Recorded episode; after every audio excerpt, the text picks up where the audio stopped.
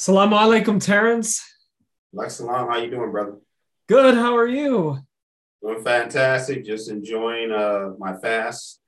Yeah. So you know, since last time, I guess uh the holy month of Ramadan has started, right? Definitely.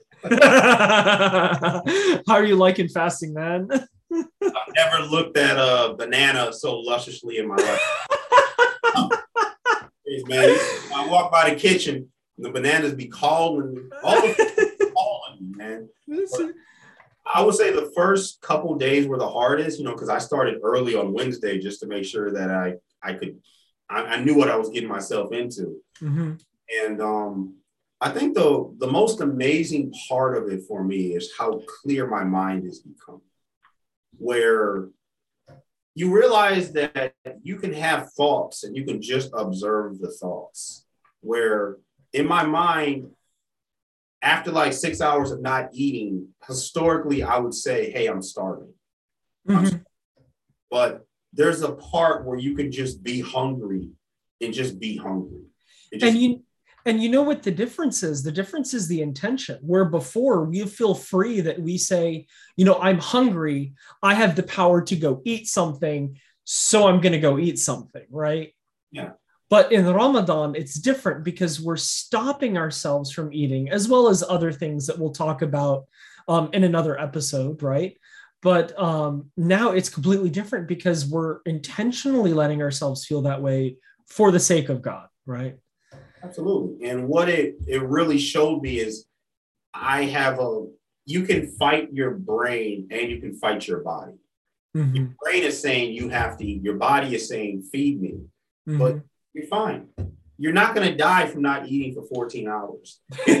But you know, the craziest thing to me is like once it, it's time to break my fast, it's I never, well, so far at least, I'm not screaming for food at 804, 805. I, I usually don't really eat till like 820 or 825, or 826. Because it's like whatever I'm doing at that moment, where maybe I'm working with a client or I'm going over some business stuff, I'm gonna finish that first, and then I'll, I'll you know, I'll eat a day and drink some water. But it's not like this emergency to eat.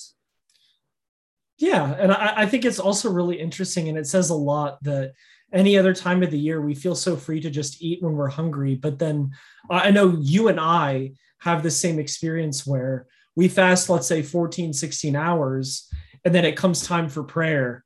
And, you know, we may break our fast, fast with the date. We may just go straight to prayer. But then afterwards, it's kind of like there's there's no rush to eat anymore. Even though I felt hungry all day, there's kind of no no rush to eat. Absolutely. And like when we happened yesterday, um, we were chilling.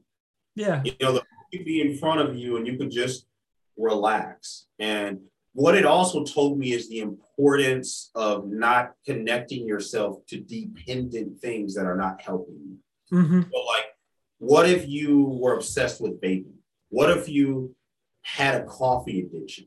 It, this month really shows, and it's almost like a testament to how connected you are to things that aren't helping you.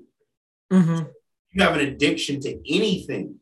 By definition, addiction isn't helping you. hmm During this month of Ramadan, it's showing you whatever addiction you have, break it, get rid of it, because it's actually making you weaker. It's it's really showing how dependent you are on variables that are not on the good side of what's good for you. Absolutely. And and uh, we're going to talk more about this in another episode, but I think it's a really good introduction. Um, and one thing I wanted to say is, um, you know, psycho- behavioral psychologists will disagree on the number, but they all agree about a range between 28 and 40 days is what it takes to make a habit. Mhm. I heard most of my life that it was 28. In Islam, we're told it's about 40 days, and some people go between, you know, mostly 30. But if we look at the holy months before Ramadan, where, you know, the two months right before Ramadan, we're told start getting ready, do those things, right? Start practicing it. So, I mean, Ramadan is about 30 days, give or take, you know, but when you look at it it's it's not only helping us see those things but actually helping us build the habits to get away from addiction not just recognize them um, i think that's really important and um, wanted to talk about it for a little bit because now that we are in the month of ramadan you know we are going to be talking about a little bit more but this specific episode is actually a, a, about something that you and I came across, Terrance. Actually, Terrance brought this up with me. I had no idea. He's like, Hey, you want to go to a conference? I was like, Sure. And then I looked at the date and I was like, It's literally, I'm literally going to be in the same city visiting a friend who's getting married, right? The same weekend as this conference. And the thing that interests us about this conference was what, Terrance? yep. Matrimony service. I've just I've never seen anything like it before and um, I just want to know is like, is this how it goes down? how, I it's not. I just wanted to see it in practice because I've been a moderator on several different Muslim relationship panels, right? And it was always a struggle to get the brothers and sisters to actually talk about each other, other than what they did for a living. Um, essentially, want to be real, their financial status and their family lineage. But when it's, it's the meeting potatoes of their values and principles, what they would expect from a wife or what somebody would expect from a husband, you would receive crickets, crickets. And I like as a moderator, I'm like, man, this is where you make your this is where you make your bones. Right. Where you make yourself vulnerable, but also make yourself interesting by saying, hey, I like this. I like this. I'm passionate about that. So then someone else can can latch onto that and say, "Oh wow, you're really passionate about the environment, or you really like uh, the Indiana Jones series." Now we have a conversation that could possibly lead somewhere. But I agree. Um, you're going to go to the to the service that they're providing just to see how that how my theory kind of flies into what they're doing. so, uh, oh, I'm sharing the correct screen, right? Oh yeah, yeah, that's it, brother. Awesome. So uh, obviously, we don't want to just you know be dropping names and be talking bad about people. so we blocked out some of the information. Um, you know, if you're familiar with this document and you know exactly what's going on, cool, keep it to yourself. But you know, um, we blacked out a lot of the information so people won't tie it specifically back to the event. Um, we do hope that um, this event that is going on will help people, but we're just being a little bit critical of if we could do things better. Um, so one thing that we wanted to talk about, right, is that l- let's look at this registration fee. Everyone pays $75. Okay. But what does that $75 get you? And one thing we noticed is when it comes to the men's candidate introduction, right? Basically, there's going to be a session and there's going to be a stage and a large room, and all the men will gather. And not only will all the men gather, all the women will gather as well. But if you notice, right, the women have to have a legal guardian, right? Their wali, the one who is supposed to be um, usually like their father figure, right? Who uh, gives permission for them to marry. But let's we're going to set that aside for now. Let's just look at the men's candidate, right? They will all be called to the podium and introduce themselves in a one minute time slot. I'm sorry, that's that's I've, I've never heard of something like that before. It's just that's like Jeopardy. Jeopardy. And not only that, they will be given specific instructions that uh, to tell them how to introduce themselves in only a women uh, in only a minute. And if you notice, the men are required to introduce themselves, but the women's are not required. The women are not required. Why does that? Why does I'm just trying to understand how that makes sense. I guess I, I'm shooting in the dark right here, but I guess so. If she doesn't feel comfortable being in front of everyone, she doesn't have to. Um, I just this this entire this entire format is so different to me. Like I can't, I can't allow. I'm an extroverted person in these situations, so I have no problem being in front of people. However, there's so many brothers out there that might not be as comfortable explaining why they should, you know, essentially selling themselves on why they're a good marriage candidate in front of who knows how many people based off of criteria that who knows insane words that they didn't even come up with. This is right. And and what, what I'm trying to understand here is what is the issue with the woman going up and talking about themselves in public? I mean, this is this is an event where people are wanting to get married. Why are we having a double standard where the men follow a specific script? And if you notice in the next bullet, women should remain seated with their guardian at the table, right? And just make a note of potential candidates they're interested in. So if you're a man, you have to go up and stand there and talk about yourself. And we're gonna we're gonna limit it to one minute, which we'll talk about later. We have the other document we'll pull up. Um, but the women don't have to introduce themselves. I mean, you know, as a, as a as, as a guy, why why am I going to spend $75 to follow a script, go up there and have no guarantee that I will even talk to a woman? Right? I think, and I, I agree. And I think the other thing is that it's not based off anything that I can see that might actually tie into what I'm interested in. So let's say I, I go in there and talk and then maybe one or two sisters are interested in me. Like, I'm not just going to be interested in them. I have to, like, when do we have a conversation? Like, what are your like what are what are your thoughts on child rearing? What are your what kind of life do you want to live? How important is it to be a stay-at-home mother or to be a career mother? What do you consider good money? Where do you want to live? Because this is people from all over the country are going to be here.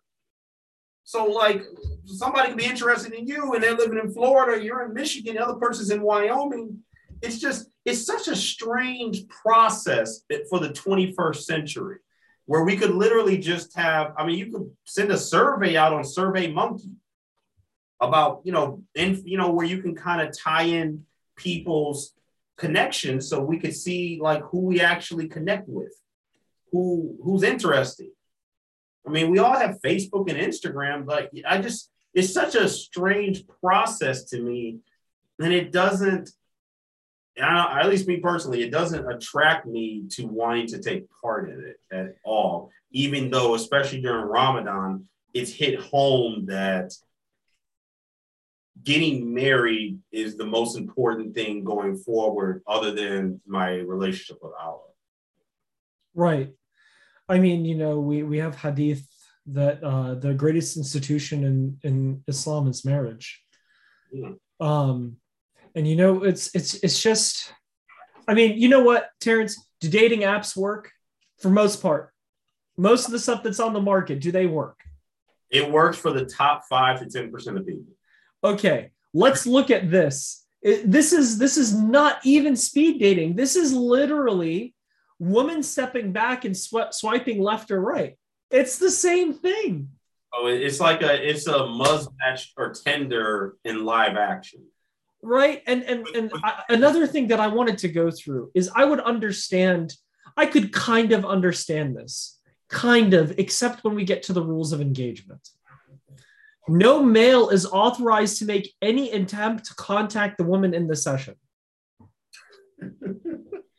so we already have, wait, wait, wait, we already have here a requirement, which is very interesting that the woman has to be accompanied by her guardian.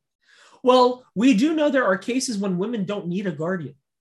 If they have already had children, they've already been married or divorced, right? Or, you know, their guardian is dead i mean there are certain things where that that guardianship may default to somebody else like a scholar right but now we're kind of making it harder we're we're, we're so scared of letting just people talk just talk that we're making it harder for our for our brothers and sisters to get married so if you're already requiring her to have a guardian there what is what is haram about a male applicant talking to a female applicant with her guardian there. That's that that's literally excuse me how it goes down.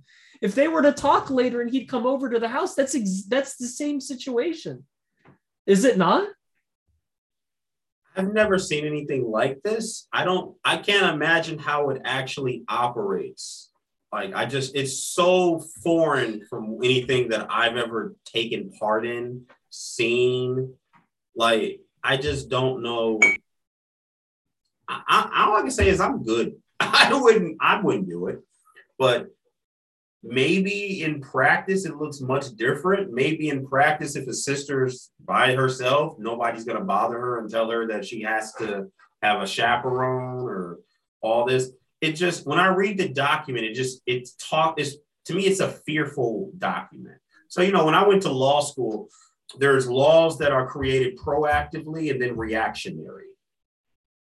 Um, in general, reactionary laws are problematic because they're they're to stop they're a reaction to certain things or certain conducts and certain fears, but then they create other issues because they're not wide encompassing and they don't think about all the other consequences of this law.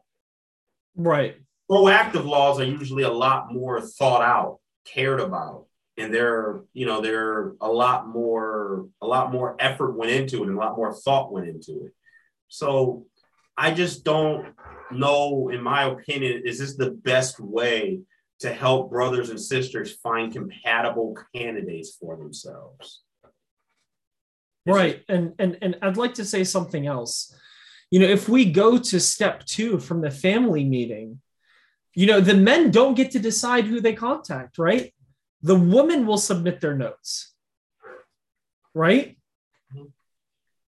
And then the there's a session moderator that the notes will get handed to, and then they, they will be sorted out by volunteers and give back to the men candidates, and then they'll get to decide if they want to meet the interested woman in presence of their guardian. But they still only get one to three minutes to talk? I can't imagine being interested in a sister for the pro- for like the purpose of marriage after a one or three minute introduction in front of a bunch of other people. Not only that, I just I but I'm lost, man. I'm I'm sorry. I just I mean, let's say you're a stud. let's say you're any like somewhat attractive or you have a good job, right? A good career, or even somewhat interesting. Like this doesn't help narrow down anything. This makes me maybe you'll get a hundred interested women. How in the world is that helpful? Well, that's what I'm saying. So it goes back to the Matthews principle of business and relationships, where 20% of the people will end up being attracted to 80% of the people. And if you really dial it down, it's really like 5% with 95% going after that 5%. So you walk in front of people and say, hey, I got a law degree, I'm a lawyer, I'm a doctor. I'm somewhere around six one to six four, and I'm charismatic, I can drop some jokes. But I always go to this, is that a husband? Is it somebody that did divorce law in Dearborn? I did divorce law in Dearborn. Mm-hmm. Most of the time when I when somebody showed me who they were marrying, or who they married, or even going back when I used to work at Child Protective Service, I would always say, is this a wife and is this a husband?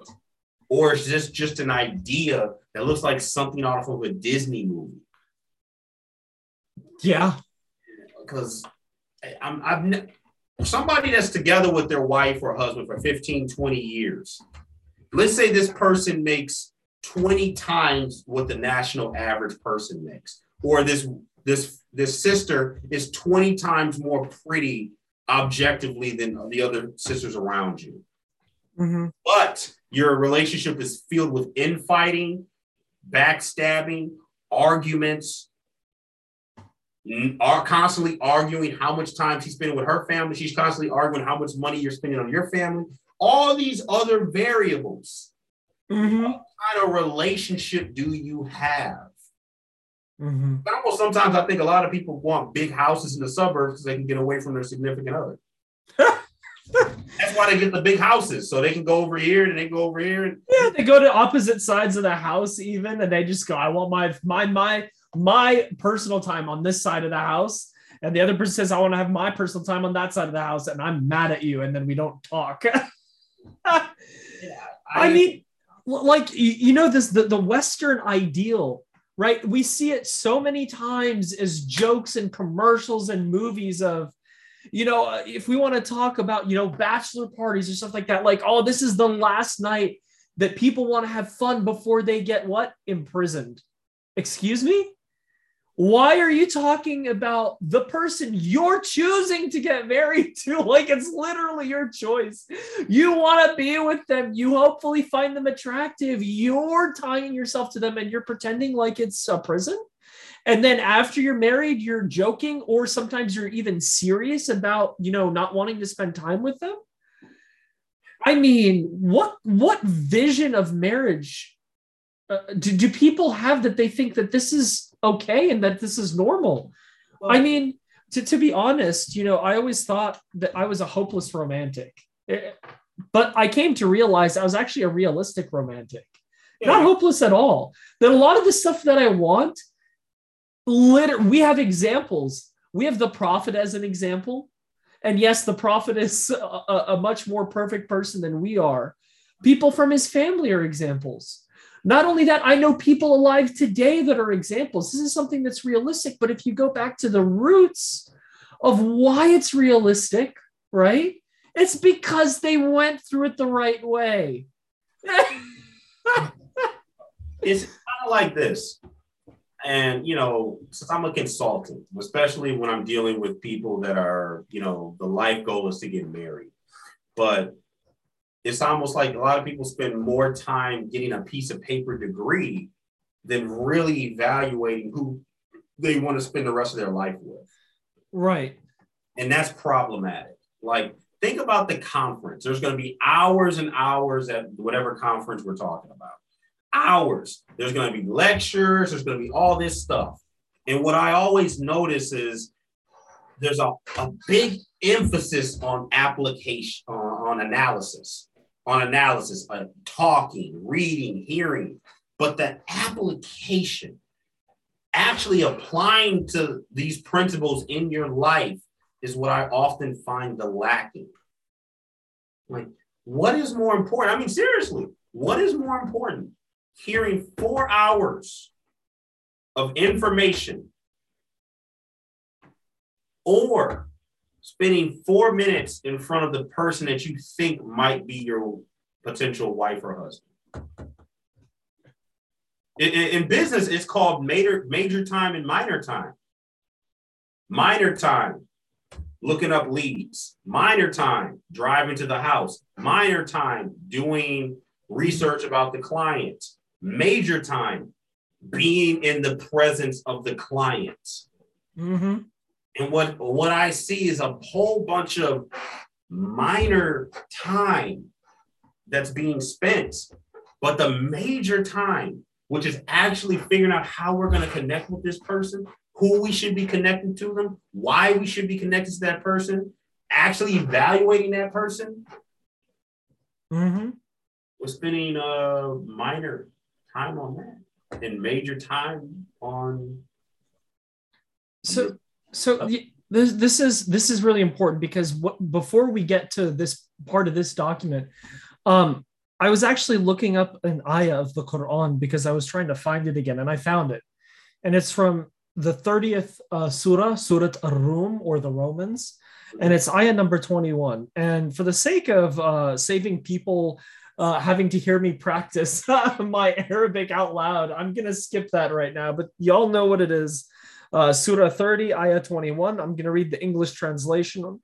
It says, uh, and of his signs is that he created for you from yourselves mates, that you may find tranquility in them. And he placed between you affection and mercy. And the last part I think is very important because we see this motif multiple places in the Quran. Allah tells us, indeed, in that are signs for a people who give thought.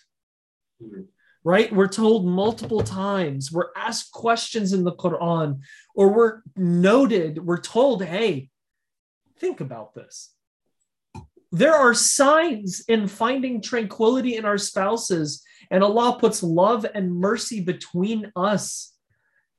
That's a sign. What is that a sign of? Let, let's think about it. Let's talk about it. I mean, if we're talking about love and mercy, is love and mercy dependent on lineage?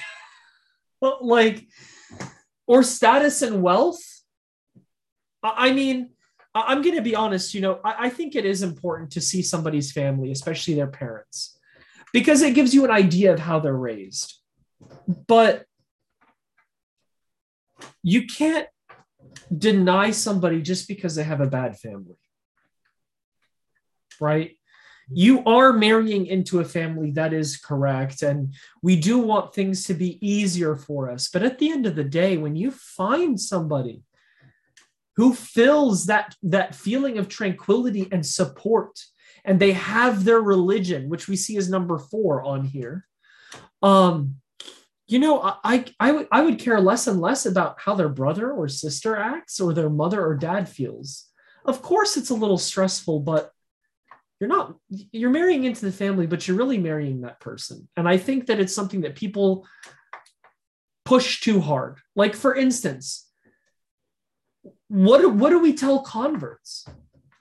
What do we tell people who left their entire life and go, my parents disown me, my family disowned me, my siblings disown me. They don't care. They come into the Muslim community, and the first thing they're told is, but your parents are disbelievers, or your parents, or we think your parents are bad people, or whatever else. It's like, what? Well, is it really that important? What's more important, the person that you're looking at to marry? What's their character? What's their religion? How do they act? Okay, you know, let's look at their parents and their family. How do they react in that situation? That's more important than who their parents are. Would you agree? Yeah. I'm even I'm not terribly impressed by somebody that was born, you're just born Muslim. I don't care. I want to know do you what does that actually mean to you? What does that mean to your actions? Right. Different than somebody born into wealth. Right, because you know there are people born into wealth that are spoiled their parents are the like most kind-hearted, gentle people ever. And unfortunately, their children are spoiled and they're the opposite of their parents. Right. right? So if we're looking at status and wealth here and lineage, man, they've got status, wealth, and lineage. They're probably even beautiful too, right? they've got the first three, but how much does that matter? Or if somebody comes from a poor background and maybe their parents are not good with money, or maybe they have a short temper and they're bitter about life, but their children are beautiful angels and blessings for their parents, right? Do we now say this beautiful person who may not have the best family roots, right? May not have the status and wealth, but they've definitely hit number four and you're at least somewhat attracted to them in beauty? I mean, come on. I think I think that I think that people focus so much on their goals in life that they are willing to reject beautiful, as in like the holistic nature of it, not their physical beauty, like perfect holistic matches for them. And they deny them and they don't look at them again because they say, but I have goals and I want them to make money so I can achieve my goals.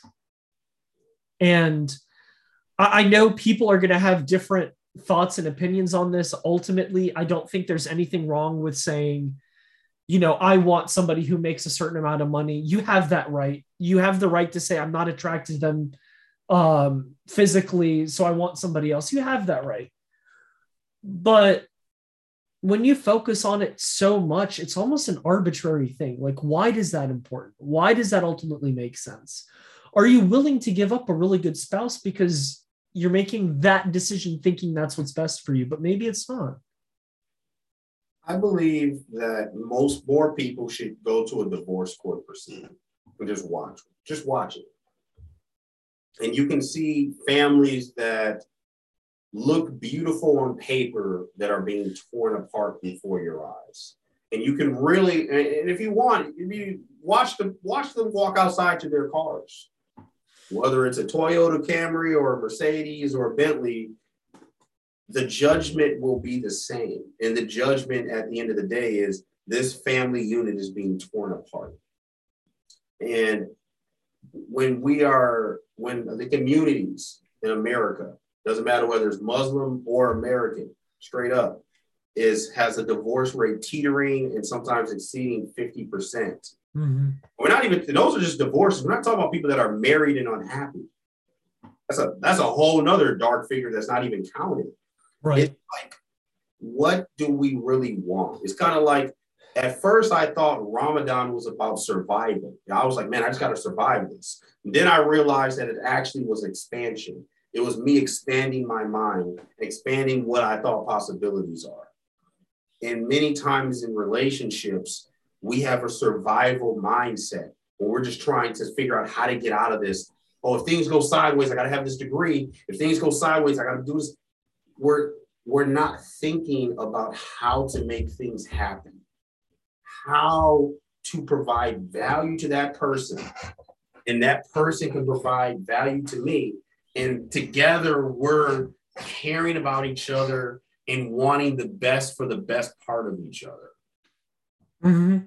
And I feel like the farther we get away from that, the farther we get away from our Islamic tenets, and the farther we get away from a happy, sustainable marriage. That's mm-hmm. just what I've seen. Uh, Absolutely. And and I, I personally think, you know, a lot of these precautions that I think that maybe this this specific event may be going overboard, but we've seen other people in our community try and be cautious. And the the the idea behind it is to pick somebody based on you know their character and their religion before you fall in love so that it's easier to make that decision and i think that that's powerful as long as you do actually figure out their character and their religion, and they are truthful and vulnerable with it and open about it. And if both sides are, then then we have something that makes sense here. Um, because uh, you know, to be honest, your character and your religion go hand in hand. Because our religion teaches us character, and our character is how we deal with conflict and challenges and how we view life it's are we are we self-serving or do we want to serve our spouse? Because in Islam, you should not be saying, my spouse needs to do this for me. You should be saying, I want to do this for my spouse. And when both people do that, you can build bonds that are near and break unbreakable. And we can talk about, you know, while you're bringing that up, we can kind of talk about what they say are the four, you know, guidelines we should be looking at from an Islamic criteria standpoint. And then we so, can so actually, we've been talking about that for a little bit now. well, they put it in order in a very funny order. Um, I see what they were doing. They were putting Deen last so that they could then write where religious piety should be most favored. But it's it's like it like it doesn't it could have been d- different, but I get what they're getting at. They're saying it's the most important, but they put it last. Well, notice how everything else that's most important they put in red. Ah, oh, you're right in red. Mm-hmm. This is supposed the most important, but they left it in black. There are no coincidences. Yeah. Look, like I said, character is what keeps your your your um I, I think that character is what keeps your relationship alive and going. And I think religion is what keeps it on the right track. And if you ignore either of those, it doesn't matter what else you hit on here, it's going to fall apart and it's going to be horrible, or you're going to spend your life ignoring it. So we can read it lineage slash family roots 1st mm-hmm. you second, status and wealth third, deen and religious piety fourth. I think it's funny. The first two, first one you can't really do anything about. Uh, the second one you can do something about to an extent. Right. That's just like self care or self grooming. Like, you know, you have that beauty already. It's whether you just take care of your beard or you you make your hijab a little tighter or you know status and wealth. This is the this to me that also goes into family roots because it's it's so hard to make a lot of money in your early to late 20s and early 30s unless your family have money. Unless your family has money or you've been living with your parents and haven't had to really be independent at all. Not it, not, not only that, not only that, but who controls wealth? Who, who gives us wealth? Allah gives us wealth. We work for it and Allah gives it to us, right? And He can take it away. He takes away always. It's it's so hard for somebody to stay in the top five or top one percent for ten or twenty years. I mean, not only that. Think about status. Think about status. like let's say let's say you marry somebody we know somebody in the community right terrance who's a public speaker and has been for a very long time right and we've had conversations with this individual about the the literal challenges right i mean that person has status and we also know they definitely have wealth and let's say uh, somebody chose them. How quickly could he lose his status and wealth, Terrance, when he's on camera? How quickly? Takes 20 years to build a reputation, takes one minute to lose it.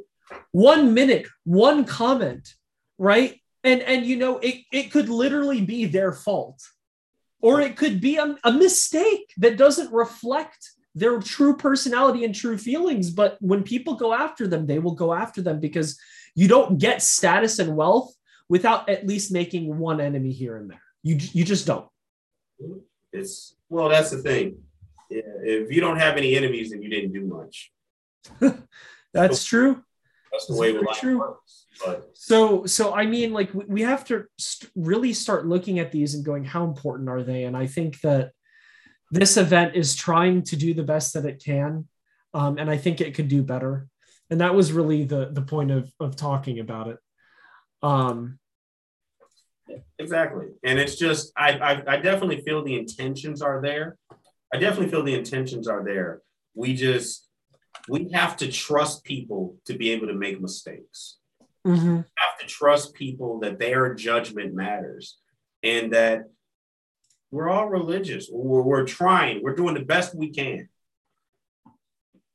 mm-hmm. Allah that everyone will not be led astray. That if if people are righteously looking for relationships, truly looking for good people, then they should be able to find each other if you put them in front of each other and allow them to, to communicate. But you have to allow people to communicate with each other because if not, what happens? It starts looking very superficial it starts looking a whole lot with how this person looks, how this person talks, what kind of status this person has. However, but that is not a person, that is not a relationship, and that is not a marriage. I absolutely agree. And one one closing thing I'd like to say um, is what the way that I'm viewing this situation is they are trying to do damage control in society. Like they feel like there's so much room for error and they're expecting people to go just completely off the deep end that we have to put all these safeguards in place to the point where it makes it harder for people to get married because we do not trust and we do not see the evidence of, right? The families raising their kids the right way to be responsible. So we are now treating adults who want to get married as if they are 13 year old children. That's what it looked like. I, I, saw more rules here than when I was in prom in high school. like, man, really think we crazy. So, but hey, we'll figure it out. and, and, and, inshallah, I hope that the people who attend this event get something good out of it. I know that we're um, very critical about it. Um, but ultimately, we're just trying to give a viewpoint and and kind of talk about some of the issues we see in certain events like this and in our own um, uh, community. And uh, obviously, you know, we think that we can give some suggestions, and we may be right, we may be wrong, but ultimately, we just want to get a conversation going and see what people think and see if they agree with us. Um, uh, Terrance, you have a lot of uh, experience, especially on the analytical side of looking at stuff. And I think it's very helpful for people to just take a step back and think about. Um, and I have a lot of experience um, kind of in my own friend groups and going out into the community and talking to a lot of the scholars and other elders. And I kind of see it from a different angle. So I love how we complement each other. Uh, hopefully, inshallah, in the future, we'll may even be able to talk to some of the people uh, we know um, and get their opinions and see what they feel. Because I know we we talk a lot for people, but it would be nice to actually uh, you know get them on the show. So thank you for your time again, especially during the month of Ramadan. Um, may may your worship and your uh, fasting be accepted, and I hope that we all raise our own spiritual level. Try to actually wake up on time, man. I, I'm waking up like four minutes before before Fajr prayer, and I'm like, I can't eat. It's over. well, inshallah, inshallah, we'll, we'll, we'll, get to do it then. Yeah. But uh, thank you, thank you everybody for uh, watching and listening in, and we always look forward to um, being in contact with y'all again. Thank you very much, Terrance. All right, as always. Take care. Assalamu alaikum. Excellent.